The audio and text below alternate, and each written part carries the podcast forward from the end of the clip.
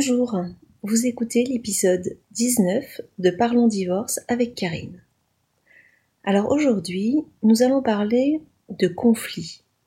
Nous allons parler de conflits et plus précisément de la gestion du conflit de nos enfants. Alors vous allez vous dire, mais pourquoi euh, s'interroger au conflit de nos enfants? Euh, On parle de divorce, on parle d'adultes dans ces podcasts, mais l'expérience a fait que je me suis rendu compte que si nous prenons le temps, nous parents, d'élever nos enfants avec une autre approche du conflit, je suis certaine qu'on fera des adultes capables de gérer beaucoup mieux que nous l'avons fait peut-être ces dernières années les conflits qu'on pourrait rencontrer dans notre vie. Je suis convaincue que cette démarche va faire euh, des adultes capables d'affronter avec respect, avec euh, la bonne attitude, les difficultés qu'ils rencontreront plus tard. Donc on va aborder le conflit, comment arrive le conflit, quelle est notre relation au conflit aussi, comment nous, euh, d'ailleurs français, parce que les Français ont une relation particulière avec le conflit, comment est-ce qu'on l'aborde, et puis surtout comment en sortir, parce que l'intérêt c'est de pouvoir sortir d'une situation conflictuelle. Alors je vous parle de la France parce qu'effectivement en France, le mot conflit a une connotation très négative tout de suite, souvent, ça évoque bah, la peur, le, conflit fait peur, et je me rends compte qu'on l'assimile même souvent, immédiatement, à la séparation et à la rupture. C'est comme si, dès qu'il existe un conflit, la solution n'existe pas, et que ça mènera évidemment à une séparation à une rupture. Alors, lorsque je fais ce constat, je, m'intègre hein, complètement dans, cette vision parce que je suis la première à dire souvent, mais que le conflit me, faisait peur, j'avais tendance à le rejeter, et, malheureusement, en ayant trop peur du conflit, on évite parfois d'exprimer ses propres besoins. Et c'est aussi dangereux parce que le fait de ne pas exprimer ses besoins, souvent ça fait un peu ce qu'on appelle l'effet cocotte minute, on dit rien, on dit rien, et puis au bout d'un moment, ben, la cocotte minute, elle explose. Donc euh, dire ce qu'on ressent, oser aller au-devant d'un conflit, c'est aussi important. Mais pour ça, il faut savoir que le conflit ne détruit pas forcément. Alors pourquoi on a cette vision, nous, un peu français, de cette, euh, du conflit Je pense que ça vient à l'éducation, la façon dont on a justement abordé le conflit. C'est pour ça que cet épisode me semble important pour qu'on puisse avoir une autre vision du conflit. Parce qu'il y a certains pays où le conflit, alors ça va vous surprendre, hein, mais est vécu comme une opportunité.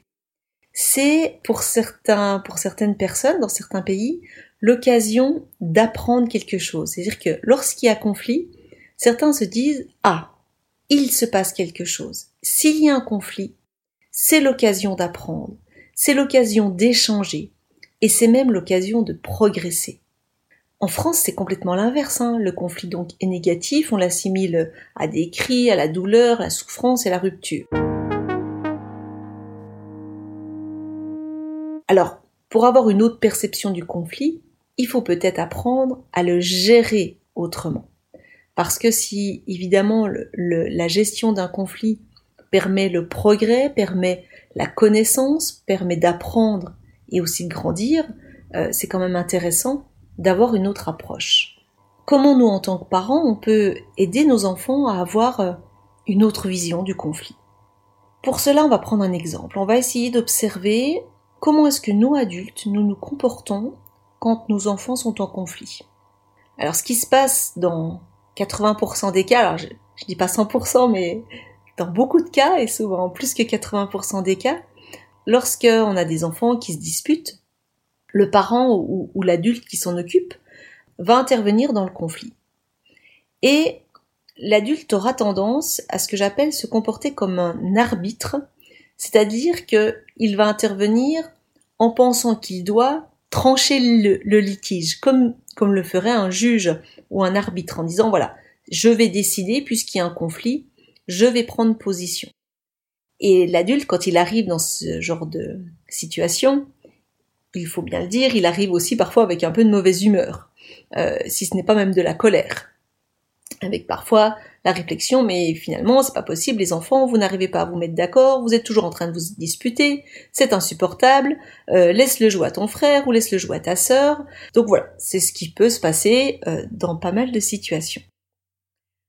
Donc régulièrement face à un conflit nos enfants ont l'habitude de nous voir réagir de cette façon-là, donc ont finalement le réflexe de se dire dès qu'il y a conflit, ça crée de l'irritation, ça crée finalement des moments de tension, et puis euh, ça entraîne une prise de décision tranchée par un adulte, et cette prise de décision va souvent être frustrante pour les enfants.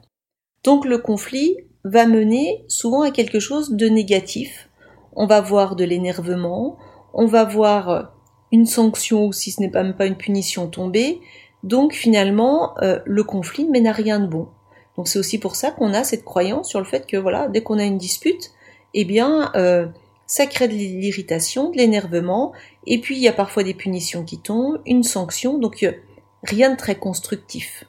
Donc ce qui est normal que nous, en tant qu'adultes, élevés avec ce fonctionnement-là, qui, euh, alors sans se flageller, hein, euh, c'est pas grave d'avoir eu ces comportements-là, on fait comme on peut, je dis toujours, mais si on peut apprendre d'une autre façon, ben, autant le faire.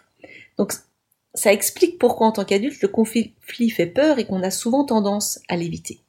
Alors comment est-ce qu'on pourrait faire pour l'aborder autrement ce conflit?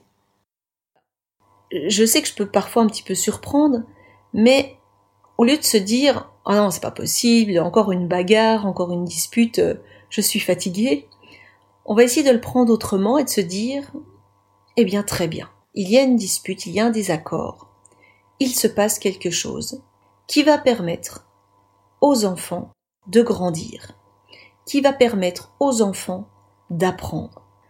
Et donc, si on se dit que les enfants se trouvent face à une difficulté et que c'est l'occasion de mettre en œuvre tous les outils que je vais vous, je vais vous donner, on va aider des enfants à développer des qualités. Face à un conflit qu'on gère, j'ai envie de dire entre guillemets de la bonne manière, vous allez développer chez vos enfants ce que j'appelle l'écoute, l'empathie, et également, ça peut vous surprendre, mais leur créativité.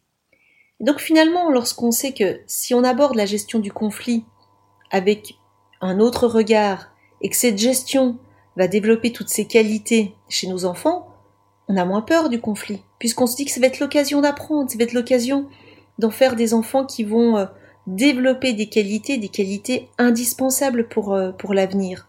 Être capable d'écoute, d'empathie envers l'autre et d'être créatif, on a, j'ai envie de dire, tous les outils pour faire des, adultes euh, épanouis et avec une bonne approche des situations. Alors en pratique, comment est-ce qu'on fait pour développer euh, ces qualités? On va prendre un exemple, ce sera peut-être toujours la, meilleure euh, solution pour, euh, pour comprendre comment se comporter dans une situation où il y a un conflit entre des enfants. Imaginons un conflit un peu classique, hein, les enfants se disputent un jouet, se disputent un objet, ils veulent tous le même, et on a une dispute qui naît. La première étape, euh, et je vais insister hein, sur les, étapes, elles sont toutes nécessaires. Euh, faire sans l'une ou sans l'autre, on n'arrive pas à résoudre le problème. La première étape, c'est de prendre le temps d'écouter chaque enfant dans ce conflit. S'ils sont trois, on écoute chacun des enfants pour leur demander quelle est sa position et ensuite qu'est-ce qu'il souhaite, de quoi il a besoin. Alors il y a des parents qui me disent oui non mais je sais ce qu'il a besoin, ils veulent jouer, euh, ils veulent tous la même chose, donc ça sert à rien euh, que je prenne le temps euh, de les écouter là-dessus. Alors on se trompe. Ce temps d'écoute, il est indispensable. L'adulte déjà a besoin d'être écouté, mais encore plus un enfant. C'est véritablement un rôle que les parents nous devons avoir, prendre le temps d'écouter nos enfants, même si on a l'impression qu'on sait ce qu'ils vont nous raconter, l'enfant, lui, il a besoin d'être écouté. Parce que, en étant écouté, il se sent exister. Donc c'est véritablement très important de prendre ce temps avec chacun des enfants dans le conflit, de dire, ben voilà, j'ai besoin de comprendre ce qui se passe, donc vous allez m'expliquer. Quel est le problème? Qu'est-ce que vous souhaitez? Donc vous avez un des enfants qui va vous dire mais moi je veux absolument euh, jouer avec ce jeu, c'est moi qui l'avais en premier, lui il l'a toujours, euh, j'en ai marre. Laissez-le parler. Laissez-le sortir tout ce qu'il a à vous dire, sans l'interrompre, et aussi surtout sans le contredire. Adulte, on a toujours l'habitude et l'envie de donner un conseil, de venir dire notre point de vue. Surtout pas. Ça va tout de suite bloquer euh, le processus pour permettre une solution d'émerger. Donc vous le laissez parler, et j'ai envie de dire, mais encore mieux, vous allez même le reformuler. lui dire, mais alors si j'ai bien compris, toi tu as vraiment envie de jouer avec ce jeu parce que c'était, tu étais le premier à l'avoir. Et là, juste en procédant de cette façon-là, vous allez vraiment permettre à votre enfant de se sentir écouté. Et un enfant qui se sent écouté va ensuite se sentir en confiance. Et la confiance, c'est euh, un sentiment qui est important qu'il ait confiance, et bien sûr dans l'adulte, et aussi qu'il ait confiance en lui. C'est-à-dire que sa parole mérite d'être entendue. Il est quelqu'un d'important. Et on l'écoute sans le juger, sans venir dire oh mais qui a déjà joué tout à l'heure ou non non, vous l'écoutez simplement. Vous le reformulez pour vérifier que c'est bien ce qu'il souhaite. À ce moment-là, vous voyez bien, vous ne donnez pas ni d'avis, vous ne tranchez pas, vous n'avez juste à l'écouter. Éventuellement, ce qui peut être utile, parce que il faut passer ensuite à ce que j'appelle le besoin de l'enfant. De quoi il a besoin à ce moment-là? Et aussi qu'il puisse exprimer ce que j'appelle l'émotion. L'enfant, il a parfois un peu du mal. Alors on peut, en tant qu'adulte, l'aider, dire, mais disons que j'ai l'impression que toi, ça te rend triste, ou alors ça te met en colère. Voir si l'enfant peut effectivement acquiescer. Est-ce que ça te met triste? Ça te rend triste? Ça te rend en colère? C'est important de nommer l'émotion. Donc ça, vous le faites avec le premier enfant qui est en conflit, et ensuite avec le deuxième. Ça peut paraître long comme ça, mais je vous promets, un petit peu avec l'expérience, ça prend pas tant de temps que ça. Et ça prend beaucoup moins de temps que de gérer euh, un conflit euh, euh, important entre les enfants. Donc, on prend ce temps d'écoute également avec l'autre enfant. Donc, la même méthode, on écoute, on reformule ce qu'il a exprimé, éventuellement on nomme, on nomme une émotion, parce que quand ils sont en conflit, il peut se mettre en, colère, il peut pleurer. Donc voilà, on pose les choses et on laisse exprimer leurs besoins. Dès qu'on les a écoutés, les deux enfants, ou les trois enfants s'ils sont plusieurs à être en conflit, on pose la problématique. C'est-à-dire qu'on résume la situation, mais toujours de façon objective, sans porter de jugement. C'est vraiment la clé. À partir du moment où l'adulte pose un jugement sur ce qu'il vient d'entendre, j'ai envie de dire, on, gâche le processus de gestion du conflit. Donc vraiment, on ne porte pas de jugement et on pose la problématique. Donc il y a ce jouet pour, sur lequel vous voulez tous jouer. Un tel considère qu'il était le premier à l'avoir et considère c'est à lui de jouer. L'autre considère qu'il n'y a pas joué depuis plusieurs temps, donc lui veut y jouer aussi. Donc on pose une problématique objectivement. En disant donc les enfants, vous vous retrouvez face à un souci puisqu'il y a un jeu et tous les deux vous le voulez avec des arguments différents, avec euh, un instrument en tout cas. On doit permettre aux enfants d'entendre le besoin de tout le monde, le besoin qui est de jouer avec cet objet. Et donc là maintenant, on leur pose la problématique en disant comment est-ce qu'on fait maintenant puisqu'on a ce jeu et vous êtes deux ou trois ou quatre à vouloir jouer avec. Comment est-ce qu'on peut résoudre ce problème-là? En leur posant la question de cette façon-là, vous comprenez bien que on détache l'enjeu du conflit qui repose sur des personnes et on l'élève, j'appelle ça. C'est-à-dire que au lieu de se reporter sur un désaccord entre deux personnes, on a une problématique. On a un jouet, trois ou quatre enfants. Et tout le monde veut jouer avec ce jeu-là. Il faut qu'on puisse résoudre ce problème-là. Et c'est là où les enfants sont absolument magiques. C'est pour ça que j'ai commencé avec les enfants, parce qu'avec les adultes, c'est encore, un petit peu plus compliqué, mais l'enfant, comme euh, il aime résoudre des problèmes. L'enfant, lorsque on lui pose une problématique et qu'il doit trouver la solution, généralement il est intéressé par ça. Ça suscite son envie de dire voilà, il y a tel problème, comment est-ce qu'on peut faire? Alors, peut-être qu'au début, euh, les enfants ne seront pas habitués forcément à ce genre de solution. Ils vont dire bah, bah il y en a pas, on peut pas, et puis on sait, tout le monde s'énerve. Il faut que vous, adultes, vous amorciez ce que j'appelle la créativité. Parce que c'est là où il faut lancer les enfants pour qu'ils proposent le maximum de solutions possibles. La solution, elle n'est pas binaire, c'est pas blanc ou noir. Il faut amener ce que j'appelle le panel de couleurs. Et là, on lance les idées. Eh ben, je sais pas, ça pourrait être euh, soit un tour de rôle, soit on fait en fonction d'un jour de la semaine, soit on y joue ensemble. On, leur, on leur dit, mais voilà, quelles seraient toutes les solutions possibles Et on les liste toutes. Et là, d'un seul coup, vous allez voir, d'un seul coup, vos enfants se mettent en équipe finalement pour trouver une solution. C'est-à-dire qu'ils vont devoir rechercher une solution à une problématique, Mais on leur dit, allez, ben soyez créatifs, imaginez toutes les solutions possibles. Pour l'instant, on n'en choisit pas une. On imagine toutes les options, toutes les hypothèses possibles. Et là, vraiment, pour le coup, je trouve que les enfants sont magiques euh, sur cet aspect-là. Ils sont créatifs, les enfants. Donc, ils aiment essayer d'imaginer des solutions. Alors, même s'il y a une solution qui paraît complètement euh, impossible à mettre en pratique, surtout, pareil, pas de jugement. On laisse émerger les, les, euh, les propositions. On laisse l'enfant faire des propositions sans qu'il soit jugé. Parce que pareil, on va renforcer sa confiance lorsqu'il n'est pas jugé, lorsqu'il lance une idée. Si on le juge, si on dit bah non, elle est pas bonne ton idée pour telle raison, hop, l'enfant va se bloquer. Donc on laisse émerger toutes les solutions. Et ensuite, dès qu'on a toutes ces solutions, on leur dit voilà, bah on a mis sur, euh, on a listé toutes les propositions possibles. Est-ce qu'il y en a une ou l'autre qui que vous pourriez préférer? Et vous allez voir, il y a des choses assez magiques qui se passent et essayez-le en pratique. Il y a toujours une des options proposées qui va convenir à tous les enfants. Et rien qu'en faisant ça, rien qu'en appliquant cette façon de procéder, vous allez voir la façon dont le conflit va complètement dégonfler. La tension va diminuer. Parce que, comme chacun a été entendu, et que le conflit n'est pas reporté sur une personne, d'un seul coup, on va véritablement atténuer les tensions qui peuvent exister.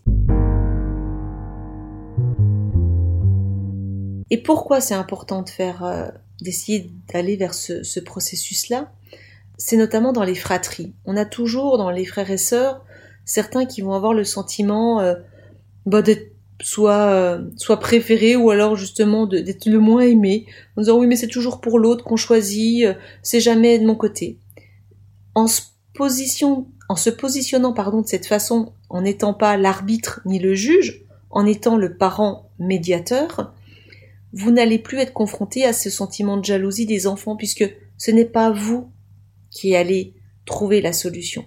Ce n'est pas vous qui allez imposer une organisation, ce sont les enfants qui vont trouver la solution.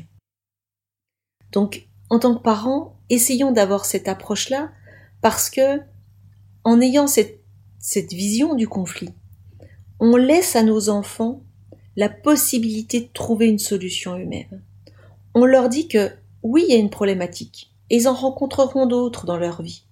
Mais on leur dit avec cette façon de faire-là, vous êtes capable, vous êtes capable de trouver une solution. Vous êtes capable de trouver une solution en posant vos propres besoins, en écoutant les besoins de l'autre, parce que l'autre, il existe. L'autre, on doit le respecter. Et vous êtes capable, avec une problématique, de trouver quand même une solution. Vos enfants, toute leur vie, ils seront confrontés à des conflits, à des désaccords, que ce soit avec un collègue, avec un employeur, avec un voisin, avec euh, des amis, avec un, un époux, une épouse ou avec des membres de la famille. Mais si on sait qu'on a en nous cette ressource de gérer de cette façon-là le conflit, le conflit ne peut plus faire peur, puisque il ne détruit pas, il renforce. Le conflit, on en sort grandi on a trouvé d'autres solutions, on a pu, euh, même j'ai envie de dire, s'ouvrir et apprendre des choses. À partir de là, on n'en a plus peur, puisqu'on sait que le conflit n'est pas basé sur nous et qu'on va pas s'écrouler, on va pas nous mettre de côté. Donc c'est vraiment une approche auquel je suis très sensible et c'est ce que j'utilise en droit collaboratif. Vous allez retrouver ces notions-là dans, l'épisode 7, mais il me semblait important d'y consacrer un épisode par rapport à vos enfants, pour pouvoir aussi bah, donner les clés à nos enfants d'être des adultes qui n'ont plus peur du conflit et qui l'abordent avec respect, avec écoute, avec empathie et avec créativité. Ce sont des valeurs qui me sont, euh, qui me sont chères et qui me semblent importantes. Donc voilà, je termine un épisode qui était un épisode un petit peu plus particulier, où on n'a pas parlé de, divorce concrètement, mais quelque part on en a parlé tout de même, puisque on a parlé de conflit et, comment en sortir. Et vous imaginez bien que, en tant qu'adulte, si on peut le voir de cette façon-là aussi, on peut en ressortir beaucoup plus grandi d'un conflit. Vous pouvez retrouver toutes ces informations donc euh, et ce podcast évidemment soit sur euh, iTunes, soit sur notre site internet Je vous redonne les coordonnées de notre site internet www.grandvel-avocat au pluriel.fr. Vous retrouvez donc ce podcast sur iTunes, donc à Parlons Divorce avec Karine. Si cet épisode vous a été utile et si vous pensez qu'il peut aider des amis ou des collègues, n'hésitez pas à le partager et éventuellement également à mettre une note 5 étoiles sur iTunes. Cela permettra à d'autres personnes de le découvrir. Je vous remercie et je vous dis à la semaine prochaine.